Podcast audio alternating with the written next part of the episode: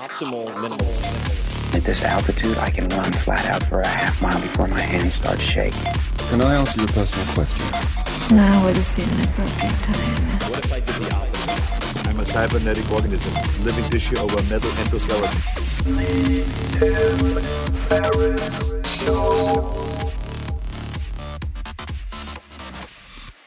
This episode is brought to you by Athletic Greens. I get asked all the time what I would take if I could only take one supplement.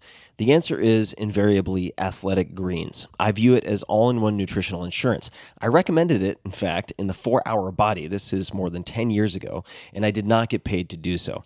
With approximately 75 vitamins, minerals, and whole food sourced ingredients, you'd be very hard pressed to find a more nutrient dense and comprehensive formula on the market. It has multivitamins, multi mineral greens complex, probiotics and prebiotics for gut health, an immunity formula, digestive enzymes, adaptogens, and much more. I usually take it once or twice a day just to make sure I've covered my bases if I missed anything I'm not aware of.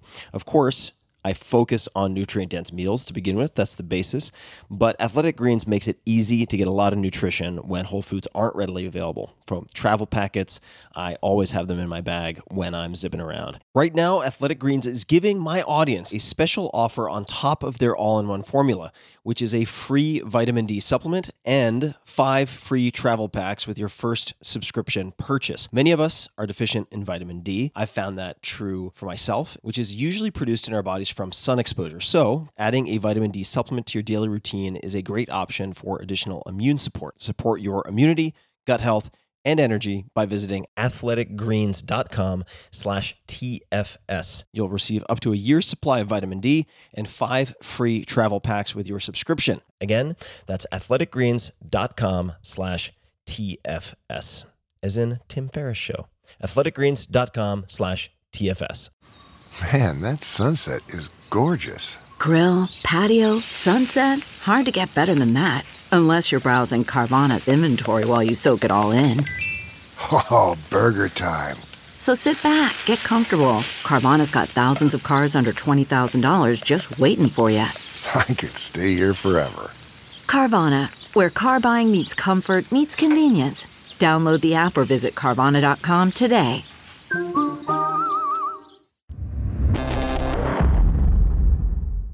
Hello, boys and girls. This is Tim Ferriss, and welcome to another episode of The Tim Ferriss Show. Long time no see, long time no hear.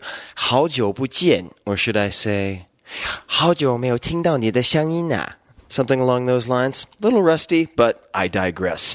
The Tim Ferriss Show is typically where I share the habits and routines of world class performers, as well as try to spot and discuss the patterns amongst them. This episode is going to be a role reversal, and uh, since I am a professional dilettante, professional amateur of sorts, I'm a little self conscious about this. However, recently Cal Fussman, at Cal Fussman, F U S S M A N, the man who has transformed oral history into an art form, that's not my quote and it's not his, that's what people say about him because he's interviewed everyone from Clooney to Gorbachev to Reagan to you name it.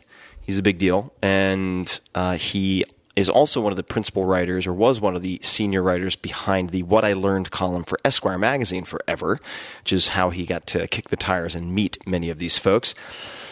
Interviewed me for his podcast. He interviewed me in two separate interviews, and in true Cal fashion, he took the conversation to places I never could have expected. He really is a master of the craft of asking questions, and I love speaking with him as a friend, but I also love studying him as an interviewer. Cal said this interview was one of his favorites he's ever heard from me because the way he put it was, quote, we get to learn what made Tim Tim, end quote. We dug into some of the childhood stories that I typically hold back. I don't like to talk about some of the early days and childhood stuff, uh, but Cal can pry it out of me. Cal said he wanted to build a story to understand what happened to me on my journey, how it explains where I am now, what makes me tick, and where I still hope to improve and grow. And I think he was able to unearth all of that. So if you're looking for a true world class performer, someone who is the best at what they do, then you should probably look for one of my other episodes, tim.blog forward slash podcast. There are 300 other people. You can find Jamie Foxx, you can find Arnold Schwarzenegger, you can find chess prodigies like Josh Waitzkin. But if you want to hear about my somewhat odd, maybe quirky path that took me from my days as a wee lad to where I am now, then this may be an episode of interest. Cal is really, really a fascinating specimen, and I've interviewed him twice. So if you want to hear Cal's side of the story, his entire insane meandering adventure of life, which includes taking shots with Hunter S. Thompson and working alongside Hunter uh, for a period of time. You can hear that at tim.blog forward slash Cal. And you should absolutely listen to more of Cal's interviews, so check out his new podcast for which I was interviewed. Big Questions with Cal Fussman. So just Google Big Questions with Cal Fussman, F U S S M A N, where he interviews all sorts of folks like Kobe Bryant and Daymond John and Seth Godin and on and on and on.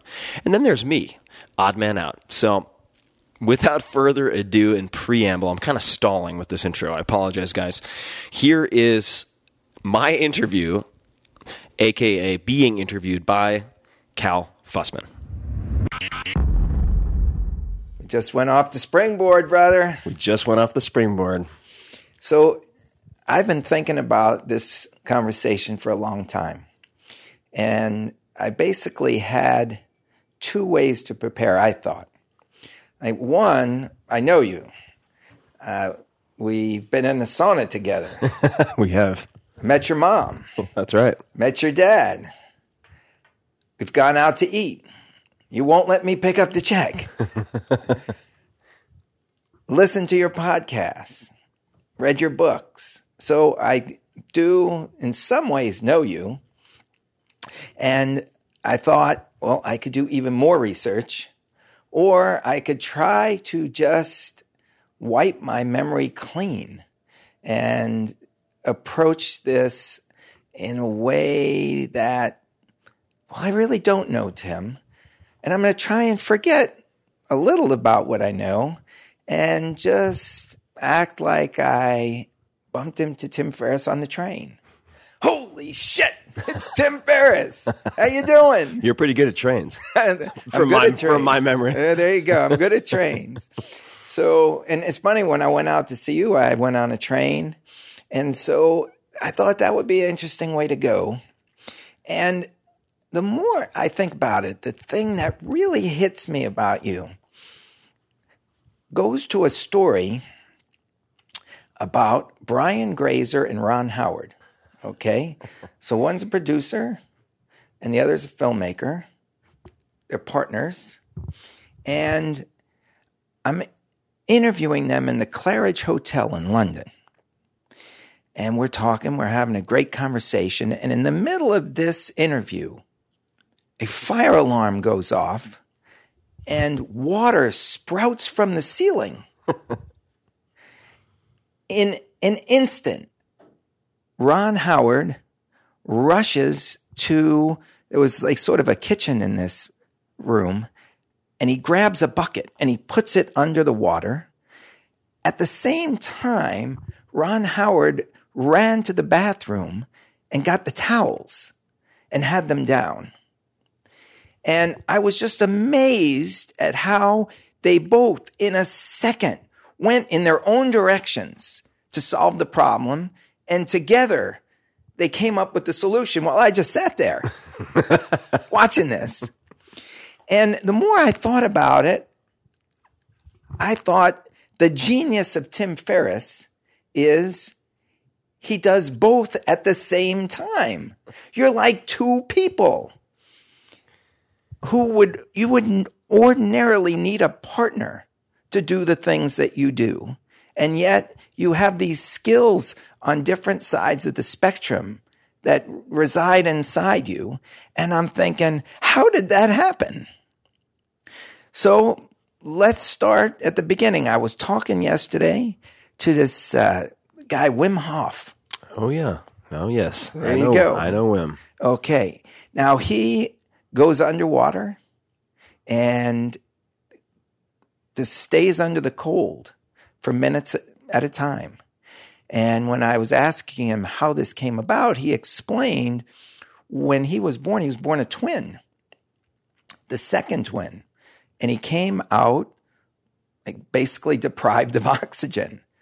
And he didn't know it until years later, but his whole life became a movement toward the moment he was born with.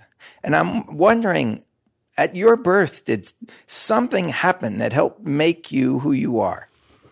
It's quite possible. Uh, I don't remember all too much, but as I've been told, I was born premature and ended up in critical care. I still have scars. Uh, you can actually see one right on my wrist there. It looks like a cigarette burn.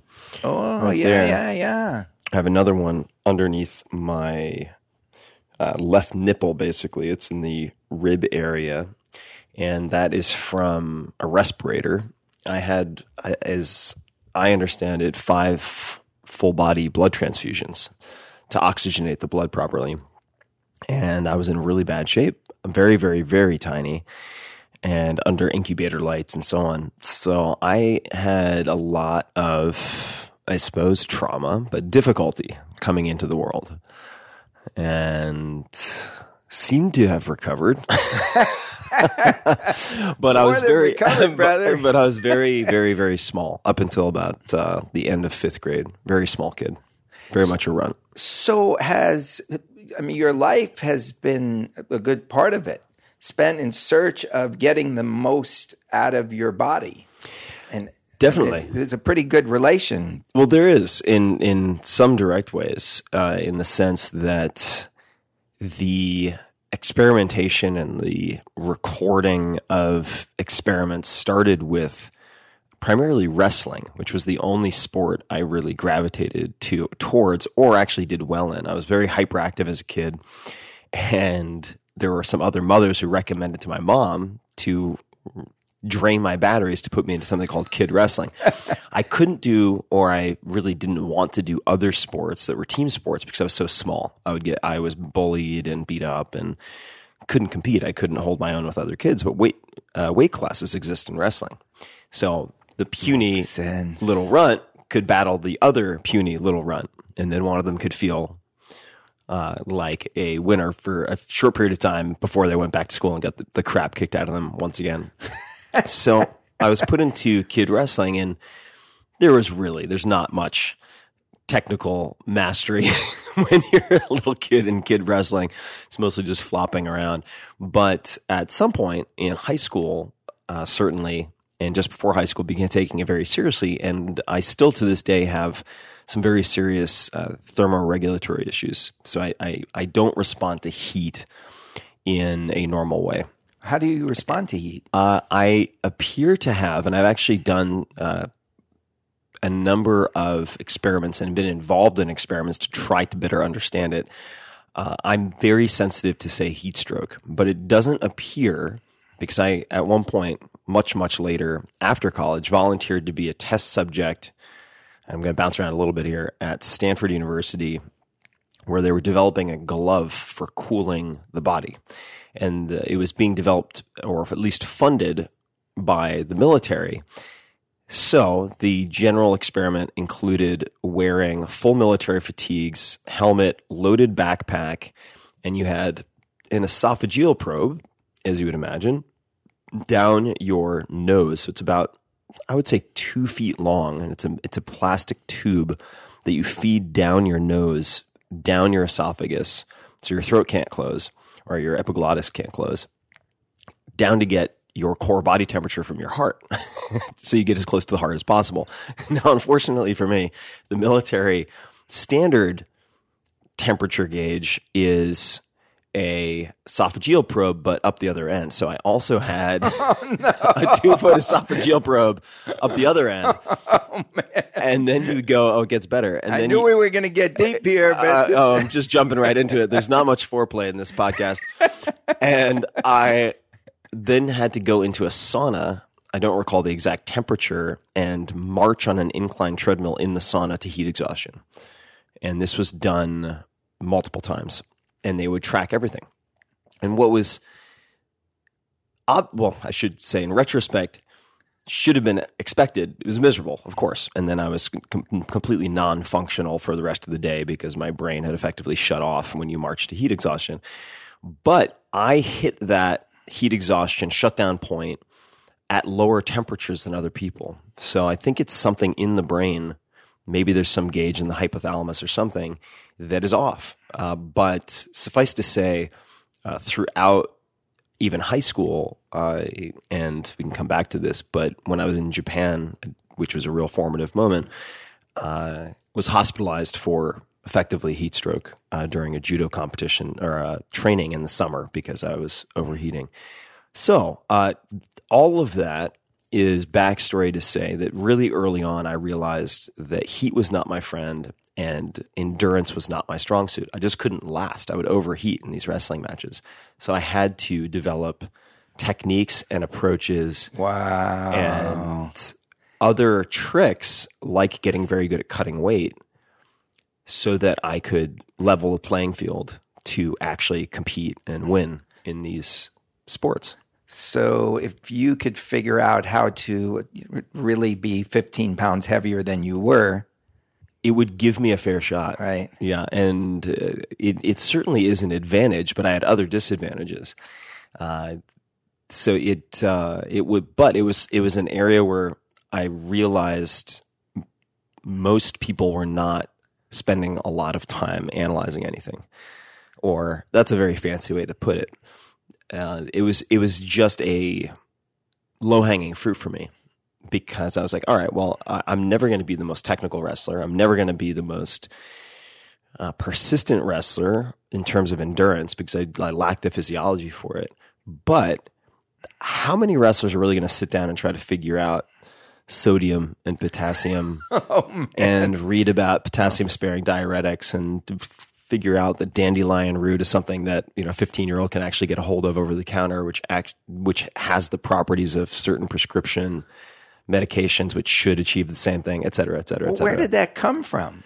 uh, I, I, I've always, at least from high school, uh, been fascinated by nutrition, and that does not come from my family. Uh, You I, know, I- it's it's funny because one of the things it, it, when I think of your dad, Yeah. I always think of uh, the advertising slogan he came up with: "Fill your belly at Big Dave's Deli." that's right. That's right. and I won't want to get into the particulars of, of my family too much, just for privacy purposes. But yeah, I mean, my uh, I would not say that my parents are. Uh, uh, nutritional advisors to Olympians. Well, They- one, other, taking- one other fact about ta- your family: They're taking a- they're taking better care of themselves, but it didn't come from there. I honestly don't know exactly where it came from. It could have been. I'll just speculate here. I've never actually thought about it, which is a good sign in an interview. That uh, I was a puny little runt, and uh, I was I was born. Uh, in sev- in the late seventies, and then grew up in the eighties. Well, who were the stars in the eighties? You have Schwarzenegger, Van Damme, Whoa, Stallone, Oh man! there are all these ripped that was the golden era of action films if you think about it You know what? I was out of the country then. I missed it all. so this and this makes sense. well the st- the plots are pretty easy to follow so if you wanted to go back i said i killed you last i lied it's very easy to digest material now I understand the opening of your podcast. yeah exactly yeah makes more sense Oh man. So there's one other fact that I just like to bring out because to me it- it's very interesting. There's there was like a salesmanship in, inside your dad. And your mom, you, you come into the house and, hey, sit down, let's peel some shrimp and uh, have some dinner. Yeah. There is a very welcoming quality to her. for sure Uh, and both of these you you have.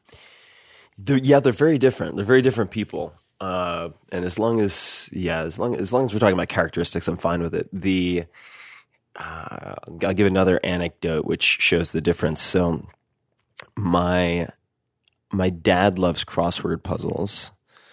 My mom is just uh, incredibly good at also crossword puzzles, but Wheel of Fortune. So their minds work very differently. I mean, she can see one letter and she'll get it in 10 milliseconds.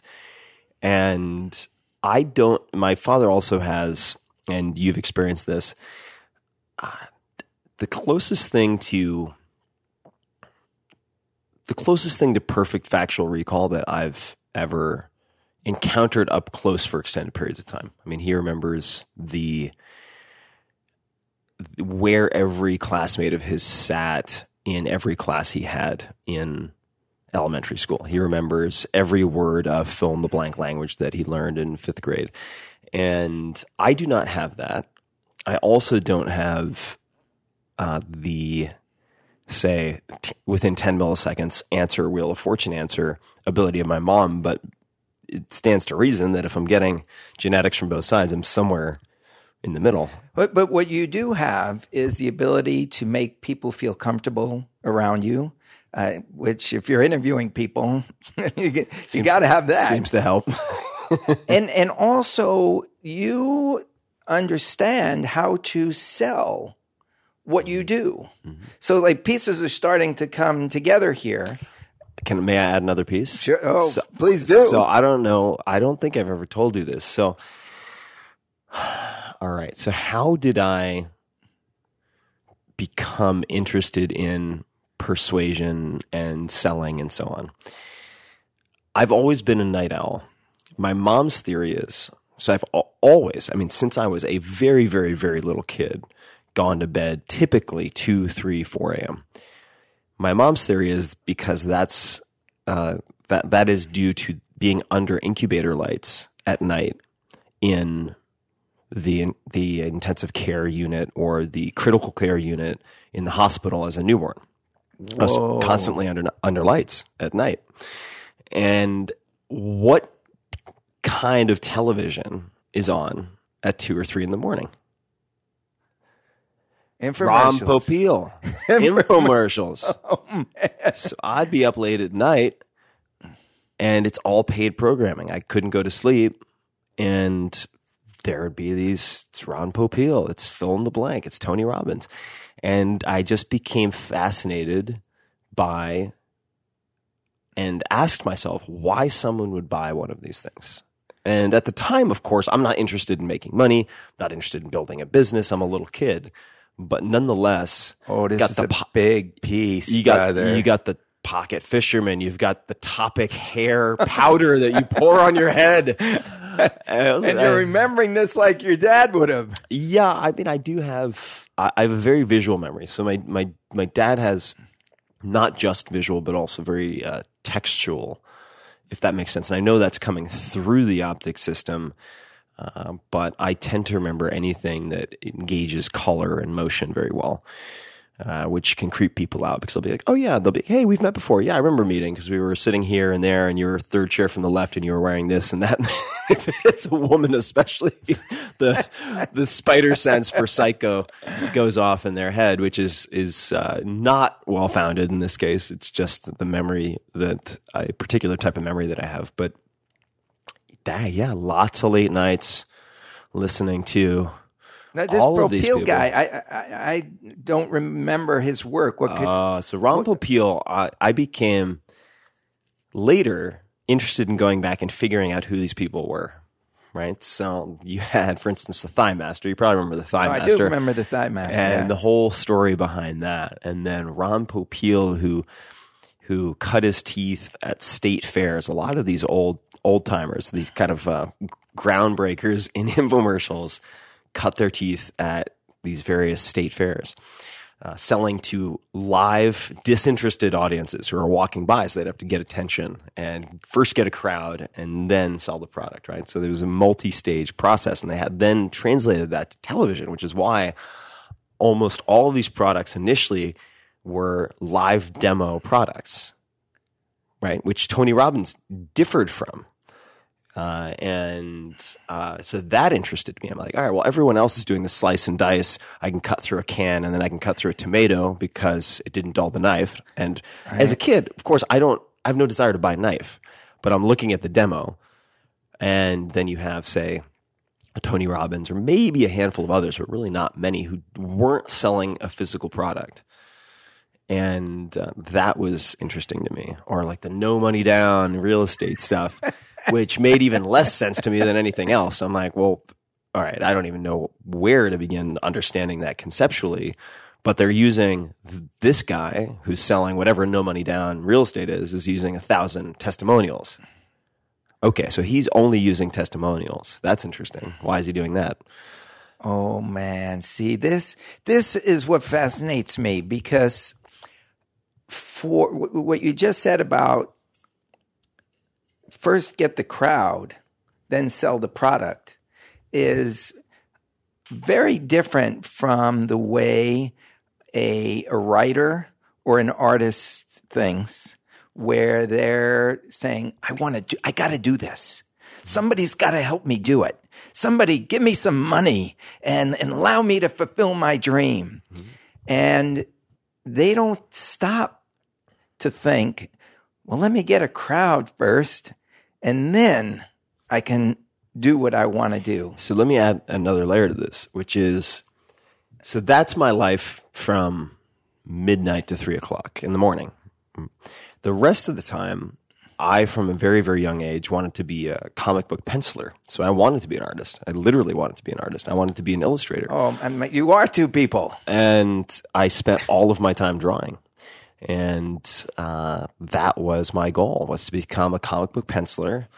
Uh, and I was idolized certain artists at the time, specifically pencilers like Jim Lee, who uh, I've uh, been actually at, at some point about a year ago, we were trading email to hopefully have me interview him, which would be a lot of fun.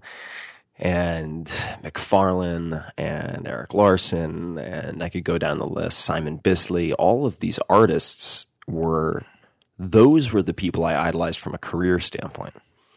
I didn't even think about it as a career, but as, as to what I wanted to do, since I enjoyed drawing and seemed to have a predisposition uh, towards it, uh, that was what I spent the rest of my time thinking about. So you had school, wrestling, comic book penciling, and then I can't sleep. What should I do? Infomercials. Infomercials. Now I'm beginning to get the pieces are coming together here, brother. because like I look at myself and like I am missing I am missing pieces here. I wasn't up at three in the morning watching the infomercials. No, there are downsides to that. I mean, there are. It's not all upside. No, no, but think about think about what that gave you. Yeah. Just the the notion of get the crowd first, then sell the product. Yeah. That puts you in control, Yeah. Totally. which most artists are they're they're out of control. They're always looking for the manager or the publishing house or the record company to support their dream. Yeah, and from the beginning, I wanted to be uh, control was really important to me. From the, I mean, very beginning, and not talking about career aspirations, but just trying to control as many variables as possible. People think of me as uh, some type of risk taker with the early stage startups and everything else. I don't view myself that way at all. I think about mitigating and decreasing risk all the time.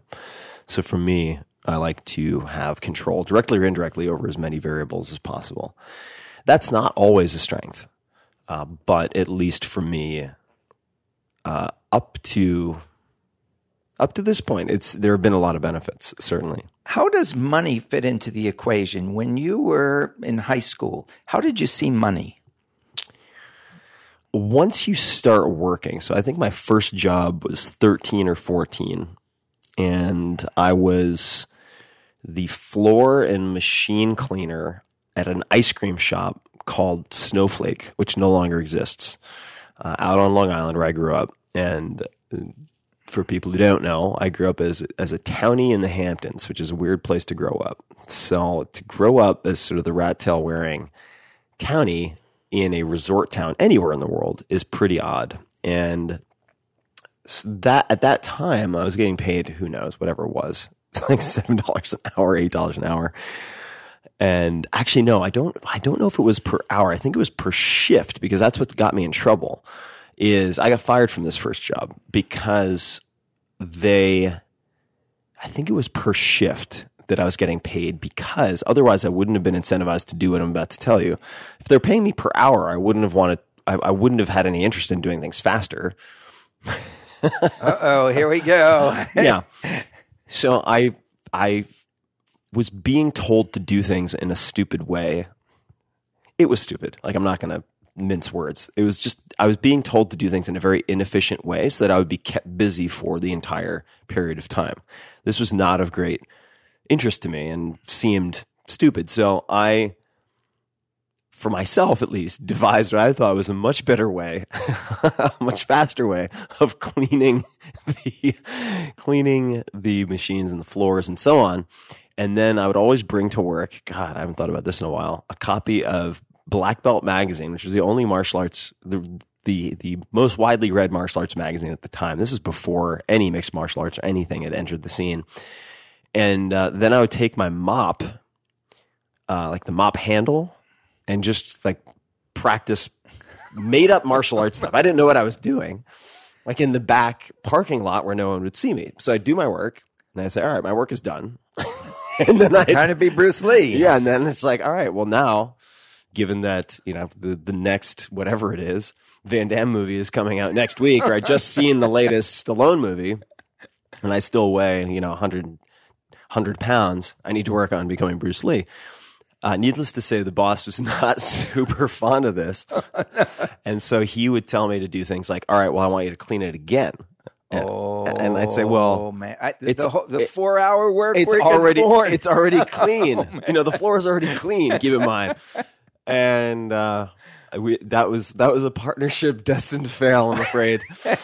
so I was I was relieved of duty. wow, wow, a but few, your few weeks or months in. the notion of efficiency is Yes. planted at that. so that was the efficiency, and that was not uh, client facing. What I mean by that is I didn't have any interaction with the customers there. Right after that, my next job, and and I worked many many jobs as uh, a busboy, and occasionally was given a, the gift of say waiting for a table. Uh, but I worked in restaurants and I worked for people who've seen The Affair, which I think is a Showtime show. There is a restaurant in that show called The Lobster Roll. Well, I was a busboy at The Lobster Roll, which is one of the highest volume, highest table turnover, which is a good thing in this in that world. Restaurants on Long Island, uh, certainly out on the on the East End. Uh, not uh, no offense, lobster roll. Some people from the city call it lunch because it has a big sign outside. Just FYI, anybody from Manhattan, nobody calls it lunch out there. It's the lobster roll, and it uh, that was brutal. That was that was brutal. I also worked just to paint the spectrum, super low, not low end, but fast fast food, right? Fast, high volume. And then I worked at restaurants like the Maidstone Arms, which now has a new name, and many, many others in between. So I had a chance uh, in those circumstances to say at the Maidstone Arms. I remember I had to wear a a pink was it a pink button up shirt with a black bow tie. Needless to say, I didn't have either of those, so I had to work to afford to get dressed, to get dressed to go, to, work. and uh, but that gave me the ability to interact with diners, right? So now I can contribute to getting more tips for the table, which ultimately gets divvied up among the people who are front of house and maybe even back of house. Uh, so the cleaning wasn't a great fit for me. I don't think on on on many on several different levels. But it actually taught you ab- about efficiency, the way you feel about efficiency. or taught me how much I hate inefficiency. Okay. Or maybe reinforced how much I hated inefficiency. and uh, because I'd already been thinking about efficiency within the context of wrestling, I just hadn't realized that that also all applied in other places, Wow. right? Yeah, the pieces are coming together. Because if you're if I'm inefficient on the wrestling mat, what happens? Now I'm into the second period, third period, then my body shuts down, then I lose. So I had to think about efficiency. I never would have used that. I never would have used that word, but that's This certainly all comes back to your birth. Ah, yeah, yeah. I mean, I suppose, I suppose, you got to be the, I suppose the, it does. the most efficient to get the most out of yourself. You couldn't afford to just go along like everybody else. Uh, no, I would lose. And I don't know where the dislike of losing came from, but I, I certainly have a strong dislike of, love losing. So uh, that just doing it following standard operating procedure just wasn't a very attractive option to me. Okay, so here's one thing I do know. You went to study with John McPhee. I, I had the gift, and I'm not going to say that uh, I in any way deserved it more than other kids at at Princeton, but I ended up going to Princeton for undergrad. And Well, uh, ta- take a second to describe who John McPhee is to those who yeah, John. McPhee. This may sound like a huge overstatement, but you can correct me if I'm wrong. In the minds of many nonfiction writers, I mean, John McPhee is a god. He is, he is No debate the, here. the consummate master of his craft. And uh, he's a staff writer, uh, longtime staff writer at the New Yorker, has at least one Pulitzer Prize. I never know if it's Pulitzer or Pulitzer, but I like saying Pulitzer, so I'll say that. Like it has two umlauts over the U, which it does not. Uh, for coming into the country specifically, which was about his time primarily in Alaska. John McPhee is so good at nonfiction writing, and the class that I ended up taking, which was a small seminar, so you applied and provided writing samples, was called The Literature of Fact. What a great name, right? As you would expect of John McPhee. M C P H E E. He's so good at exploring and dissecting different subjects that when he writes a book about basketball, a sense of where you are related to Bill, Bill Bradley, Bradley. it becomes the classic right? in nonfiction basketball. When he writes a book about tennis levels of the game, it becomes the classic Right. book on tennis.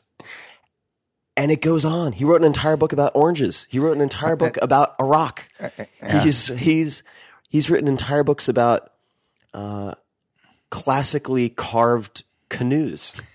And you would say to yourself, and you may be saying to yourself, I would never read a book about oranges. Oh yeah, yeah, you would. Yes, you would. yeah. Oh, yes, you would. Yeah. And and just just to just to dive into one of the examples I just gave, levels of the game.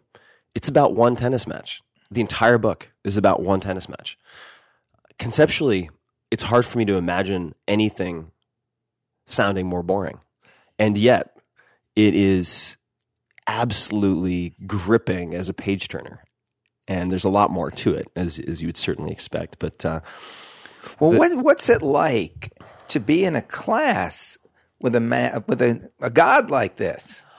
Ah, I- you know, from the very from the first day, I felt it was just a huge gift. I, mean, I and I had a, I had a, a good degree of insecurity going into it. I mean, we're, we're talking about someone who had David Remnick as a student, right? I mean, we're talking about we're talking about a teacher who has not only produced masterpieces himself, but produced students. And I'm not saying I am not one of them, David Remnick being the editor of the Th- New Yorker. That's right. now. Who's produced many students who've gone on to just create incredible, incredible works of art.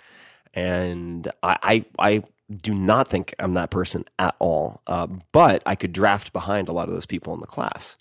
So not only was it a gift to learn from uh, Professor McPhee. I, can't call him John; it's too weird. There are a bunch of people in my life I just can't call by the first name. Uh, it was also a gift to hear the comments and feedback and reading aloud of other students. I do remember very clearly. so, all right. Princeton students, generally speaking, pretty confident bunch, sometimes excessively so. Uh, and I remember we had this, the class structure, as I remember it, was uh, I want to say one three hour, two or three hour group seminar where Professor McPhee would talk about a given subject, some aspect of structure, which he's very well known for, and very visual, uh, very visual in his structuring, which helped me because I like to draw, right? Uh, but uh, I recall we we also had weekly writing assignments. These were short, few pages, whatever it was, three to ten pages. I had already done uh, quite a bit of writing in school, so I was comfortable with that. And we'd all we'd all handed in our weekly writing assignments, and we were getting them back. And before he handed them back, I remember he said uh, he would then later review our writing assignments with us, which was incredible. He said, uh, Before I hand these out, this is paraphrasing, I want you to know you're all good writers. So I don't want you to be thrown off by my edits. You're all good. You got into the class. And he handed back our printed pages that we had given him. And in almost every case, certainly in my case, there was more red ink than And there were words. Oh, and you just saw everybody go, "Holy shit!" oh man! And uh, But you leave that class a writer. well, you leave that class a better thinker because what McPhee does so well, and he has a book that recently came out called The Fourth Draft about his writing process, which is fantastic. If you're interested in nonfiction writing, if you're really interested, then this book is great. If you're kind of sort of interested in nonfiction writing, more interested in reading nonfiction, then just get Levels of the Game or one of his other books. But he is first and foremost good at clarifying thought. So if you have extraneous words, if you have sentences that are nebulous in meaning, if you have a sequence of paragraphs that logically do not make any sense as a progression, he'll point those out. So it really wasn't it wasn't providing you with a fancier set of polished words to use. It wasn't a matter of uh, anything that could be differentiated from clarifying your thinking and putting clearer thinking on paper. I smell efficiency. Yeah, yeah. In a way, it certainly would be. I mean, in in a way, it certainly would be. And taking out it's and efficiency is one thing. I think also, if you look at my interest in certain martial arts, if you look at my interest in certain wrestlers, if you look at my interest in writing, I think that the the corollary, or maybe just the it's not even a cousin, it's like the twin brother or sister of efficiency is elegance. So that's something I think about a lot. Because in elegance you also have the art. It's not just the science. Right? It's not just the mechanics, it's also the beauty of it. And for me, uh, the ability to make something more beautiful by removing the things that are adding to drag is just such a cool concept. All the pieces are coming together Yeah, here. it's such a cool concept, and uh, I mean, now that I'm thinking about it, and you know, post hoc, it's easy for me to try to put all these things together, like uh, you know, Kobayashi on the cup. Oh my god, you know, the usual suspects or whatever. But the the red doorknob in the Sixth Sense, I was there all along. But uh, my interest in Japan also. This the elegance and minimalism of Japan, which I've been obsessed with. Obsessed is a strong word, but I think it applies here for so long. I think it's just the the elegance, and of course, in, in Japan, you have the elegance of certain artwork and the minimalism. You also have the efficiency. I mean, we're talking about a, a country that I think it was during the Meiji Restoration brought in work workplace efficiency and manufacturing efficiency experts who had been largely ignored in the U.S. and elsewhere, and the Japanese would bring them to Japan and then create, say, the entire corporate and manufacturing design culture of Toyota, which ultimately then displaced U.S. automotive companies than later on, right? They they they took what was ignored, incorporated it, made it better, made it their own, and then at least at that time won, right? So all of that was so interesting to me, and uh, the literature of fact, just as a, as a side note, and it's not really a side note because it kind of, in my mind, proves the point. When I took that class, without any perceptible additional effort, my grades in every other class went up. And I think it's be- because the Whoa. thinking, the, sh- the sharper thinking, translated to every other class. Yeah. And and so at what point is your ability to like control your own journey coming in to play where you can start to live the way you want to live as an artist uh, because you you had that from the drawing I and did, the yeah. elegance and also the the ability to navigate the business side so you weren't dependent on others. Yeah, I, I can give you. Is, is I can tell moment- you. I can tell you the moment in my life I have felt the richest I've ever felt, and this will relate to everything you just said. So, little little backstory. So, what were my jobs in college to help pay for expenses and everything else? Well, I had I had a bunch of jobs. One, I was I was an illustrator, so I did work. I did illustration, freelance illustration work, uh, including for Princeton University. So, for say, there was a, I want to say, student orientation manual that that needed illustrations. So, I did almost all the illustrations for that. Uh, there was, I think, there were one or two books that I also did illustrations for. Not my preferred type of illustration. There's mostly backgrounds and architecture on campus and so on, which is not terribly exciting to me. I, I prefer doing live action figures and so on, humans, animals. But nonetheless, there was that. Then for fun, this is not part of the job, but relevant. I was the graphics editor uh, at the Princeton Tiger. And the primary reason I took that job, which was fun and it allowed me to just goof off and be a bit of a prankster, was a satire magazine, much like the Lampoon, was that I went to visit the offices of the Princeton Tiger, and they showed me the the desk of the graphic editor. Okay, I didn't realize there's a designated desk for the graphics editor, whatever the title was at the time. And I opened one of the drawers, and I found a number of drunken sketches from Jim Lee, one of my comic book heroes, Oh who man. unbeknownst to me at the time, had gone to Princeton, had had that job. And after some revelry, had come back to the office and sketched out some drawings. And I said, Yeah, I'll take this job. And uh, so that was a job, but unpaid.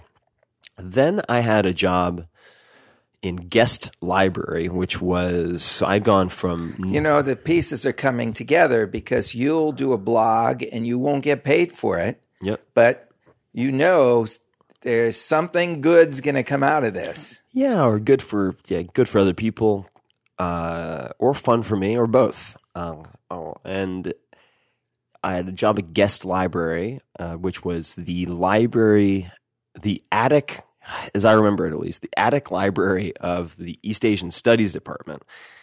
And it was terrible. It was like living in a sauna. It was so hot up there. And I was getting paid whatever it was, seven, eight dollars an hour. Then I was asked. So by this point, I was no longer 100 pounds. I had really gotten into physical training and was whatever I was at the time, actually bigger than I am now. So I was probably 180, 190 pounds. And one of my friends said, you know, if you if uh, if you want to make some more money, you should safeguard. Now, safeguarding is bouncing, but at Princeton they call it safeguarding. And Princeton has this very odd tradition of eating clubs, which are like co-ed social clubs, or for, think of them as fraternities and sororities combined. So they're these co-ed eating clubs where you, as you would expect, eat your meals, where they serve lunch and dinner and so on. And they're all lined up down one street called Nassau Street. And so, at least when I was there, students would go out and party and get raucous on Thursday nights and Saturday nights. For whatever reason, those were the nights. Saturday makes sense. Not sure why Thursday. I it's a day of recovery.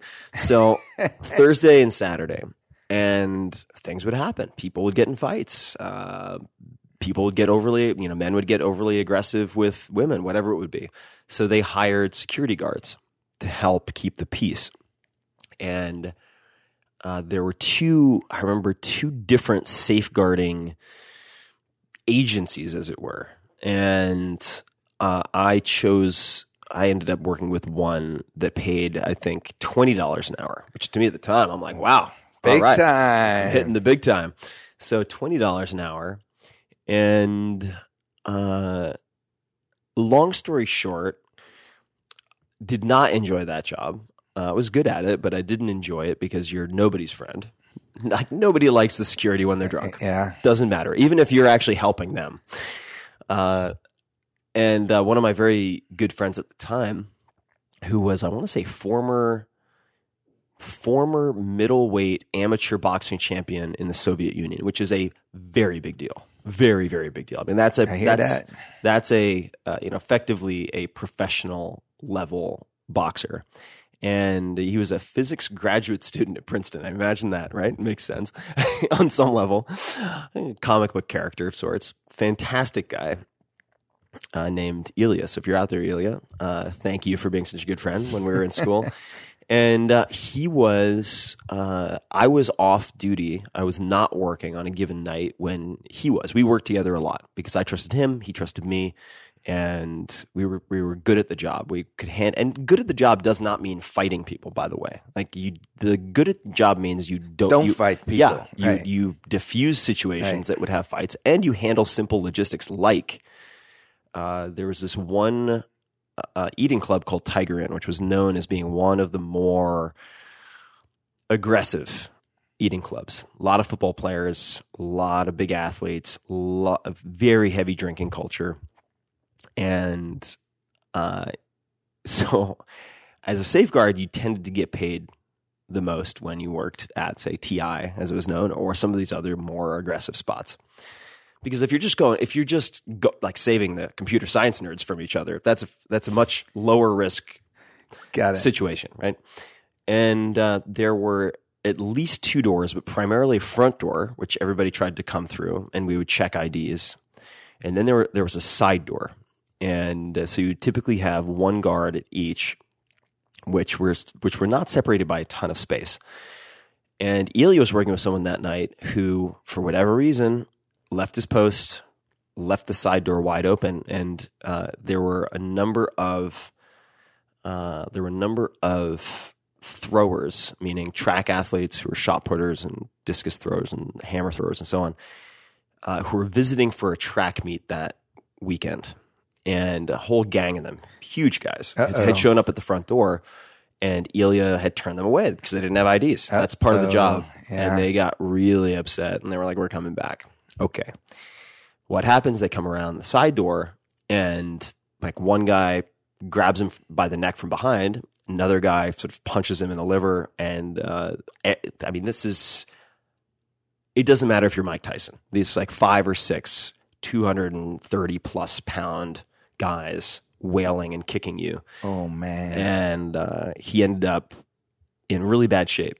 And uh, that that's when I stopped safeguarding because I said, "A, it's kind of like motorcycle riding. Doesn't matter how good you are on the motorcycle, because there are other people who are bad at driving. Similarly, it doesn't matter if you're Bruce Lee, Mike Tyson combined. If you're working a two-person configuration and one person leaves the side door, No control, man. No you control. Got no control. Zero, you're done. Okay. Whoa, whoa, whoa. We got to pause now. Because Kevin, the manager, tells me it's time to talk about the people who make all this possible. Our sponsors. Ah. You know why I'm so relaxed? Because I just solved a problem that's been bothering me for a long time. I've had this website and it was, it was good, but I always wanted to customize it, make it my own. And then I was introduced to Squarespace when they became part of this podcast.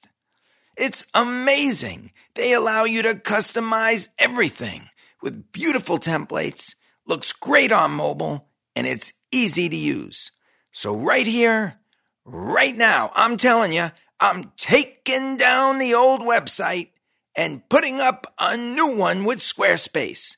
I'm a free man. Head to squarespace.com for a free trial. And when you're ready to launch, use the offer code Fussman to save 10% on your first purchase of a website or domain. Enjoy. You know, I talk with companies about hiring and the interviewing process all the time. So I know how busy people are and how difficult and time consuming finding the right candidate can be. That's why I was overjoyed to have ZipRecruiter be a part of this podcast. With ZipRecruiter, you can post your job to more than 100 top job boards in just one click. Within minutes of your post, ZipRecruiter's smart matching technology will notify qualified candidates about your job. But here's what I really love. Unlike other hiring sites, ZipRecruiter doesn't depend on the right candidates finding you. It finds them. That's why 80% of employers who post on ZipRecruiter get a quality candidate through the site in just one day. And check it out. Anyone who hears me right now can post jobs on ZipRecruiter for free. Just go to ziprecruiter.com slash Fussman. F-U-S-S-M-A-N. ZipRecruiter, the smartest way to hire. And we're back. So I stopped safeguarding and I And started. That's that's a moment where you're really gripping control over your over your life. Uh, no, no, I'm going to get there. So Okay. I, I realized that I didn't want to go back to eight dollars an hour in the sauna library. Uh, I needed money. So what could I do? Now I should also say simultaneously with all of this, like my interest in entrepreneurship has increased because there were some entrepreneurship classes at Princeton, uh, which I one of which I joined at the same time as McPhee's class, which was later called High Tech Entrepreneurship, which had a huge, huge impact on my life with uh, someone named Ed Zschau, who was a real mentor. But even before that, what I'd started doing as I was making a little bit of money, bussing tables and so on, is I would call the numbers. This is something I didn't do as a kid. Still wait, going to sleep at 3 a.m., right? So I'd see these infomercials and I would call the numbers and I, I had figured out how to take a tiny little uh, micro cassette recorder and go to Radio Shack, and I could. Rec- I know this is probably illegal, but so don't try this at home, kids. But I I could connect it to record conversations because I wanted to know what the scripts were. It's like, okay, well, I knew what happened on the TV. What happens when you call? Oh. And if I say no, if they try to convince me and then I say, "Oh, it's twenty nine ninety nine. Yeah, I can't afford that." What happens? What do they say? What do they do? And then if they send something to me, if if I if I buy something, which I didn't do until college, so I in college, then I was like, all right, well, let me try to buy, let me order something, and if I, what's the return process? If I send it back, what happens? Oh man. Uh, if I cancel, what happens? How quickly does it get to me? Do they use first class mail or do they use priority mail? Do they use UPS? I wanted to just, I just was so, I wanted to know the details.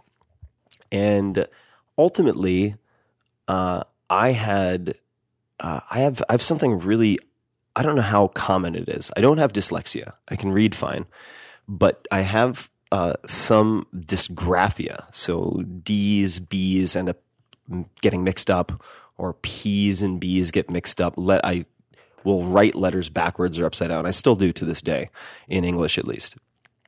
And uh, uh, so I had also realized at Princeton. So I have I have some some issues with producing text. Uh, reading text a little less so, but the reading volume. This is going somewhere. Was so high at Princeton. If you were actually going to do the classroom reading, which I'm convinced eighty percent of people do not, which is fine. But I at the time felt like that was a requirement for doing well in school. Uh, now, certainly learning and becoming a better human in a liberal arts education should probably be the priority, but ultimately students want to do well. And anyone who's gotten into Princeton is probably very competitive. So I was, I was struggling to do all of this reading. There was so much. Uh, and towards the end of high school and then leading into Princeton, where, you know, on my, f- uh, on my floor in Forbes, which is one of the residential colleges, I remember kids oh man, kind of explains a lot that goes on in, in our world when these people then go on to Goldman Sachs and stuff. But uh, they were like, "Oh, you got eighteen hundred on your SAT? Yeah, me too. What did you do for this?" And so all these kids on my on my hallway got perfect scores on their SATs, which I did not. I actually was my SATs were much lower than the average for uh, Princeton uh, because I didn't finish them. I was too much of a perfectionist. I actually never finished the test, uh, and I took it multiple times. Uh, so we could we could psychoanalyze that, but this is all going somewhere.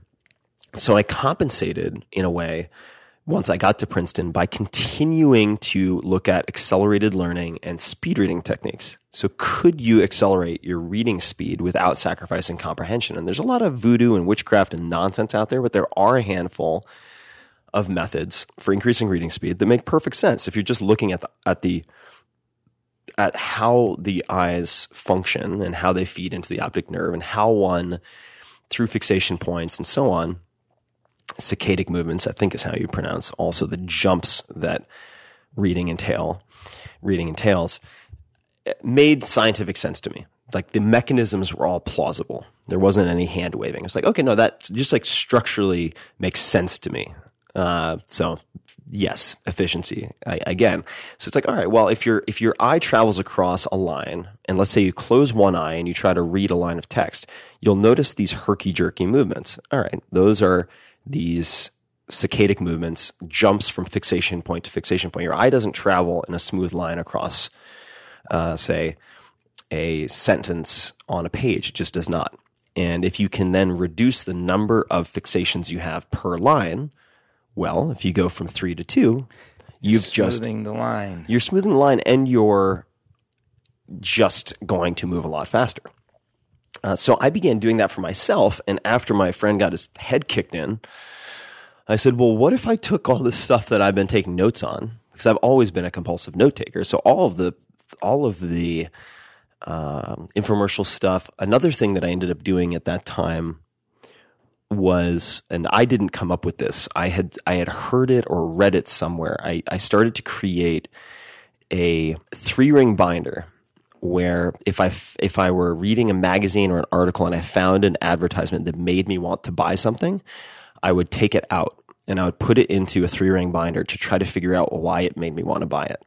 So I had all of these all of these expedition findings, kind of like the butterfly and, and the butterfly s- species and so on that Darwin or someone would collect to analyze later. But in my case, they were advertisements that made me want to buy something. And then I would later try to deconstruct why they made me want to Man, buy you're something. just looking into the whole process of the business side. Yeah, but I hadn't pulled the trigger. I hadn't really tried anything. Uh, that's not entirely true. I tried something bef- uh, a few years before that. I think it was the very beginning of Princeton, which did not work, which was an audiobook on how to get into good colleges. And uh, I, I made a bunch of mistakes. Uh, the first of which was coming up with a product I was convinced would sell a million copies and not testing, not testing it before manufacturing. So I took all the money I'd made from all this busboying and so on and invested it in manufacturing Oh, 400 audio cassette tapes or something like that. I think one or two of which I sold, one to my mom. I think it was she had bought it and, then- and then later told me, but and then one to God knows who. So it was it was a huge loss. I didn't throw out those tapes until like ten years later. By the way, I was like, someday, no, someday people will see. People will realize. People will realize the gold in this. Uh, total failure. And uh, then I uh, I realized that I could, looking at these various advertisements and so on, do what's called a dry test. And uh, that means you are selling something before you manufacture anything. Secondly, based on buying little things here and there and listening to and re- the the phone the phone scripts, right? Because these operators use decision trees and these scripts. It's like if some if the person says no to this, do this. If they say yes to this, do this. If they say yes, then try to upsell them to this. If they say no, then try to downsell them to this. And if they agree to blah blah blah, then at the very end offer them this. If the very if at this point they say no, I can't do it, then you offer them payment terms. If whatever it might be. So there are all these different contingency plans. And I put together, uh, I think it was called. this was right before the. Uh, this was right before the dot com bust. So this was like 90, 98, 99 and I think I called it speed reading 2.0 or something like that, or enhanced speed reading. I can't remember the exact name. And uh, I I put out this flyers. So I printed out these colorful flyers, and I promised a a 300% increase. I think it was a 300% increase in reading speed, which you can measure words per minute reading speed in a three hour seminar. Or you got a And this is a four-hour work week. Yeah, yeah, This yeah. is the foundation of it. Yeah, or you get you get you get hundred and ten percent of your money back. So if it doesn't work, Oh no! if it doesn't work, you make money, right? So you're going to come you out of certainly it weren't deterred by those original cassettes. Because I had no out of pocket out of pocket expenses, right? So this is a this is a service, which ultimately is why I stopped doing it. But this is a service, so. Uh, I I then proceeded just so that I wouldn't be caught with my pants down if it actually worked, which I didn't expect it would necessarily, but my downside was so was so limited that it didn't matter. It was an asymmetrical risk reward benefit, right? Which is always what I look for, even to this day. It's like, all right, well, how can I cap my downside? Because if I if I always cap my downside, if I have the if I can really minimize the downside, eventually the upside will take care of itself, right? If I have enough at bats. So so the so I had these flyers all over the place, and then I had my I guess my dorm room phone number. I don't think I had a cell phone at that point, and my email address. But I had to find a location. I couldn't afford a location because I wasn't safeguarding any longer, Oh, and I had eight dollars an hour. So I was like, all right. There were, I don't think there was any date on the flyer because I wanted the flexibility of like figuring out how to finagle some type of space. And I found a church in town that had a I want to say it was a daycare area for for kids Where is that, this that- going? that would not be used on Saturday afternoons. There was some period of time in which that was available. And so I went in, God, I haven't thought about this in a long time.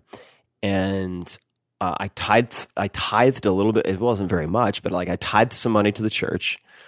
And I said, uh, I've noticed you have this space.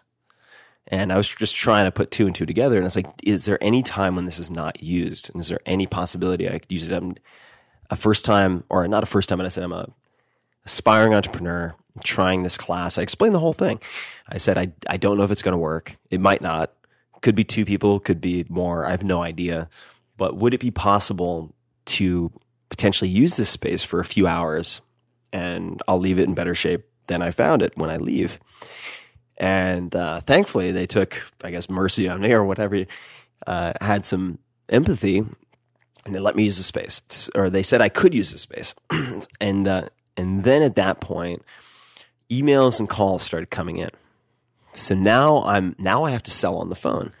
oh, all well, the stuff that you yeah. learned from the Well, infomercial. guess- I mean, guess what? Oh, man. I've already I've already listened to a hundred operators sell on the phone who are backed by companies that are spending tens and hundreds of millions of dollars on ensuring that the scripts work. oh man, And uh, this is beautiful. So I end up my first seminar with, I want to say it was, just for the sake of simplicity, 30 people. So I have a full room of people.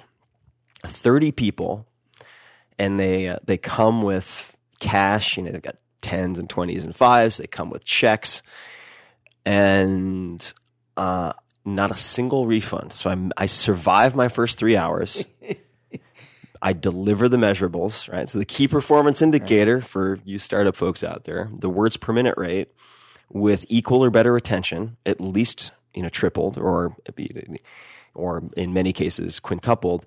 And I just remember walking out of that seminar with pockets full of checks and 20s and 10s. I mean, I made $1,500 in three hours. So keep in mind, like, Wow. I had made the most I had made up to that point was $20 an hour doing something that was risking life and limb, right? And then I go into this church daycare room and I walk out with $1,500 There it is. and I just remember, and I couldn't even fit fit them in my pockets. I remember I had to like fold up checks. Your bul- your it- pockets are bulging. Yeah, I had, I had to fold. I had to fold them while I was on a bike, and I remember going straight to PNC Bank. It's my first bank account. Just immediately, I was like, I have to deposit these right away. And so going straight to the bank and having money and checks pressed to the grips on the handlebars because they couldn't fit in my pockets. So I had these death grip on my bike as I went to PNC Bank and deposited that. And I mean, it it really was that day where I was like, holy shit, this can actually work. You actually can do this. And I did a, a handful more of those seminars, but ultimately realized you, know, you have to be in one place to do this. Right? It's a service. Right. So it still, on some level, is physical presence, hours in, money out. And uh, so I stopped doing that uh, when I graduated. And so the that moment and what might happen with money, that sounds like a springboard in it in itself. Because up until that point, had you ever invested in anything? No, No. no, no. Actually, you know, I had, with the help of my dad, invested in one company, and you know, man, if I think about it, like my investment approach hasn't changed that much.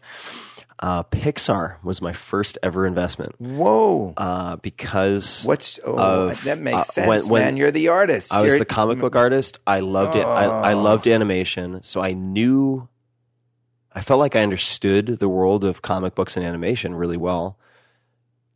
Pixar was coming out with Toy Story, and That's your first investment. and that was that was the first investment I ever made. The only investment that I recall making until much, much, much later. I mean, well after college. Uh, I, I I don't like things I can't control, like public stocks. Right? I didn't feel like later. I overcomplicated investment for myself. I read a lot of books on investment and it scared me off. Whereas, in fact, my best investments to date have, uh, have whether come- it's like yeah, Facebook, Twitter, uh, Uber, Alibaba, all these, because I really, really like I play in those sandboxes. Like I understood them so well, and I used all, I've used all of them. Right. Uh, so yeah, Pixar was was my only investment, small amount of money. Uh, and no, nothing up to that up to that point. In terms of external investments, I invested a lot in myself, but Well, I came into this thinking that you were a one man partnership, but I see now that there are like five different people in there doing all these different things, having all these different talents. But and, and neuroses and difficulties and weaknesses, which might explain all the voices in my head. But yeah. And and so, at what point is it that the four hour work week is going to be born? Like, the, is there a, a, a moment in your mind where we could see where everything is leading in that direction? But is there a moment where you know, there it is? The lifestyle or the book? Well, I, it sounds like the lifestyle led to the book. Well, so the lifestyle was was experienced and enjoyed, and then somewhat forgotten. So I had that experience with the seminar. Then I became intoxicated by the possibility of tech millions and billions because this is keep in mind All 98 those 99 squeezed in your hand. and Okay. uh, this was also when a i'm not going to say classmate but schoolmate a few years ahead of me had sold bluemountain.com for something like three or four hundred million dollars and there were a number of other examples like that i mean this is certainly at the top of froth Uh, right preceding the first tech boom and those numbers were mind-boggling to me right I mean, it's, it's one thing to make $1500 It's, it's, it's quite another thing to make $400 million. But something should be pointed out here. The same way you were talking about like, growing up in the era of Schwarzenegger and Van Damme, you're growing up in the era of yeah. a kid in college starting something that can make four hundred million dollars. Oh yeah, yeah. I mean, those were the those were the new heroes, right? And I took this class I had mentioned earlier, high tech entrepreneurship with Ed Zschau, which I which I had to uh, negotiate uh, with him to get into because I had been. this is highly relevant, so it'll it'll it'll tie in. But I had uh, I had gone to China. And uh, as an East Asian Studies major, I was first neuroscience, and there's a long story behind the trans the transition. But uh, I, I do actually think some uh, animal testing is very very important. Uh, but I couldn't do it myself. It wasn't torture. It was just uh, what they would call perfusing rats after injecting them with retroviruses and so on. I, I couldn't sacrifice the animals necessary to to do that uh, to work in the lab I wanted to work in. So I became an East Asian Studies major. Uh, nonetheless, taking all of these other classes like McPhee's class, and at the same time, uh, Ed Zschau enters the picture, and his class, along with McPhee's, were in. Uh, I want to say this book was the something like the student rev- class review guide. Uh, That's not the right name, but it was something like that. So it was similar to a registrar's list of classes you could take, but it was an analog version of, say, Yelp. So students could actually rate these classes and give feedback. And Ed Zschau's class was, uh, along with McPhee's, way, way up at the very top of the heap. And he was teaching people how to build businesses, how to build companies that could get sold for hundreds of millions of dollars. But I had, as an East Asian Studies major, taken time to go to China to study at two universities, and I came back and I missed the deadline. I'd missed the deadline for applying, so I uh, I wrote a letter to Professor Zschau. I said I'll do any. Ultimately, I mean, I, I made my case, and ultimately said uh, I don't need a, I don't need a seat. If the room's full, I can sit on the floor. If you need me to help, I can I can clean the erasers after class. Like I will do whatever is necessary. How can you say no? Please, please let me take this class. And eventually he did. So he let me take this class. And uh, that class led me to want to jump in to the tech world. Uh, and uh, there was one class, uh, I'm sorry, one company that he had invested in called TrueSAN Networks, which is a storage area networking company. So a, at the time, what would have been considered mass data storage.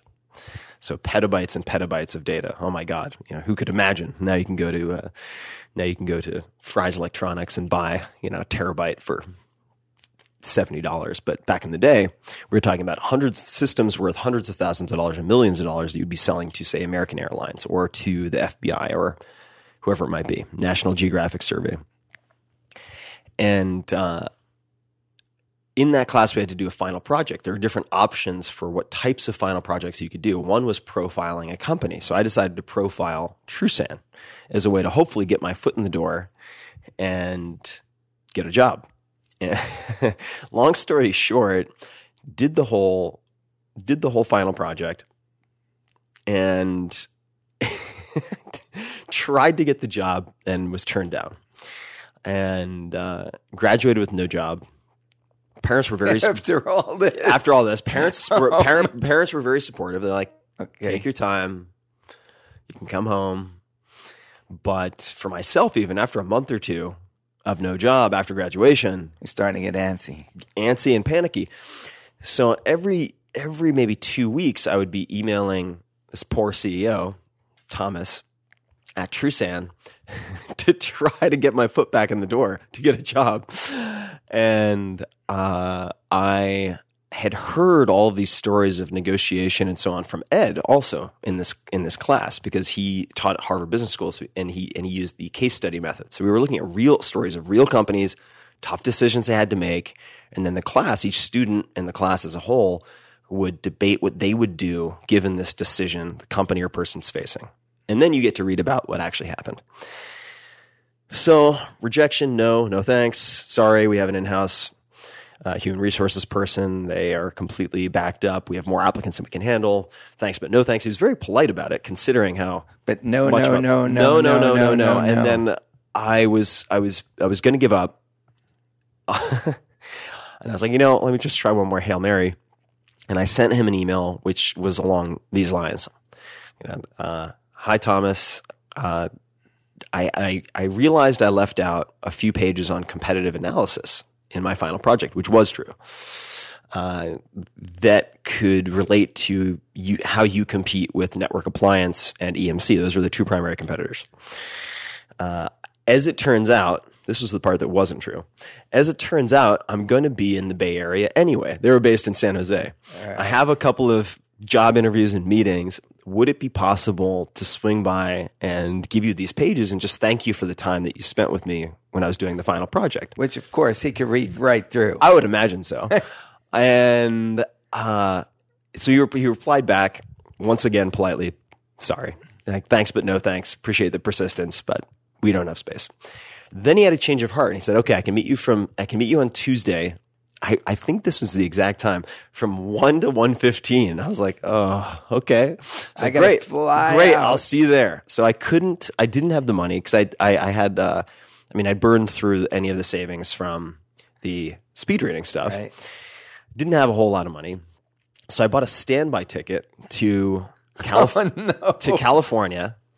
Uh, on a standby ticket, you don't, at least at that time, you didn't check luggage. So I had carry on only, which meant I wore my only, my ill fitting suit, like the only suit I had.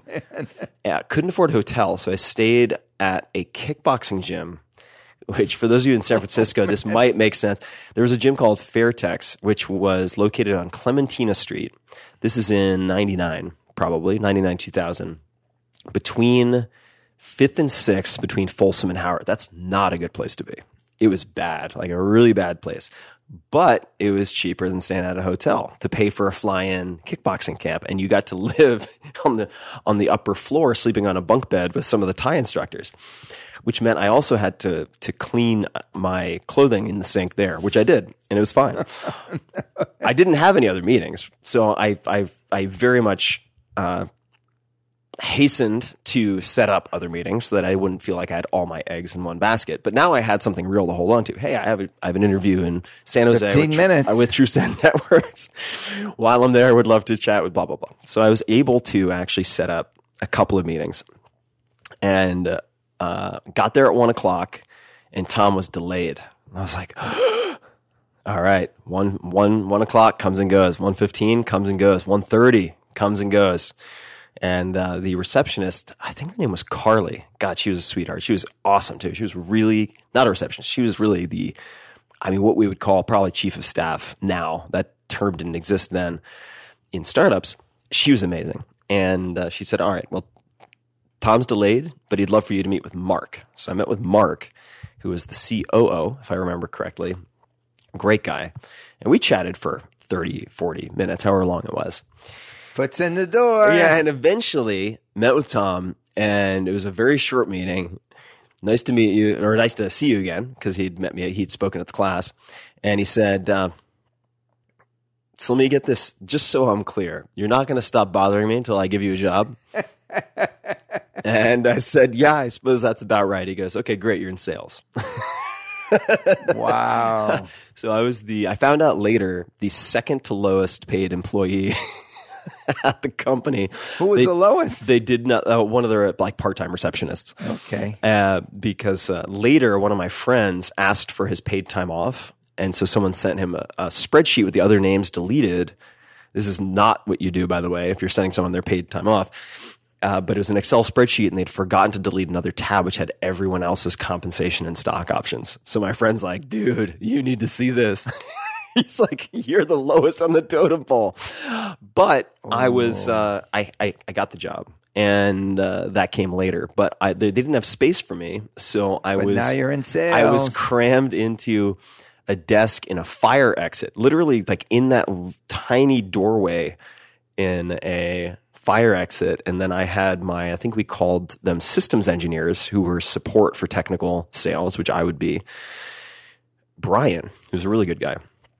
And uh, yeah, got to it. Now, that job ultimately uh, disappeared because the company, like so many at the time, imploded. Rapid growth, 9 11 happens, Oh, man. financing starts to dry up. And But yeah, we, we've got another piece to the puzzle here. saw the death knell. So around that time, I saw the writing on the wall, and I said, "Okay, this is going away. What else do I know?" Like I knew the speed ring at the time, and what I did is this is I'll, I'll try to keep it short. But I looked at my one of the things I did is I looked at my credit card statements to determine how how I spent money. Where did I spend the most money? Where was I price insensitive? Like for for the small amount of money I was making in the Bay Area, which was at that time ex- still extremely expensive. I mean, it, it was because there was so much demand, right? There was less supply than demand. So I had roommates and the whole nine. Uh, what do I understand? What could I make that I I use myself where I'm price insensitive, so I could go high end right, as opposed to low end. And it was uh, sports nutrition, so athletic nutrition. And then during lunch hours, began using the conference lines in empty rooms at TrueSAN to try to lay the groundwork for this new company that I would make.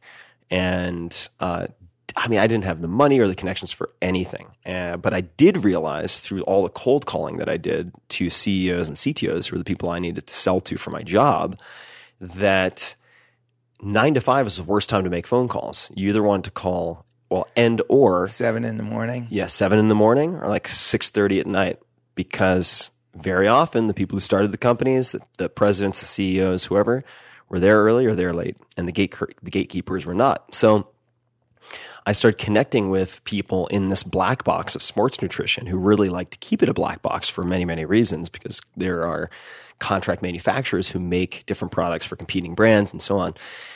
Uh, started to figure it out, and I had a, just enough kind of uh, neuroscience background and also certainly experience as a consumer to know what I wanted. And then asked all of my coworkers who also were, I mean, smart enough to see the writing on the wall. Like, wow, all right, if a bunch of inside salespeople have been sold or have been fired rather, who, because in some ways they were sold to other companies, but who had been fired inside, meaning they book meetings for people like me. Their job is outbound phone calls, but they don't leave the office. If a bunch of inside salespeople have been fired, it's just a matter of time before all the outside people are fired, right? So this is just the f- the first round of layoffs, and uh, I asked them. I said, "Hey guys, I think we all know where this is going. I'm trying to start a new company. Like, if I have to, I'll guilt you, but can you please just commit to buying one bottle each?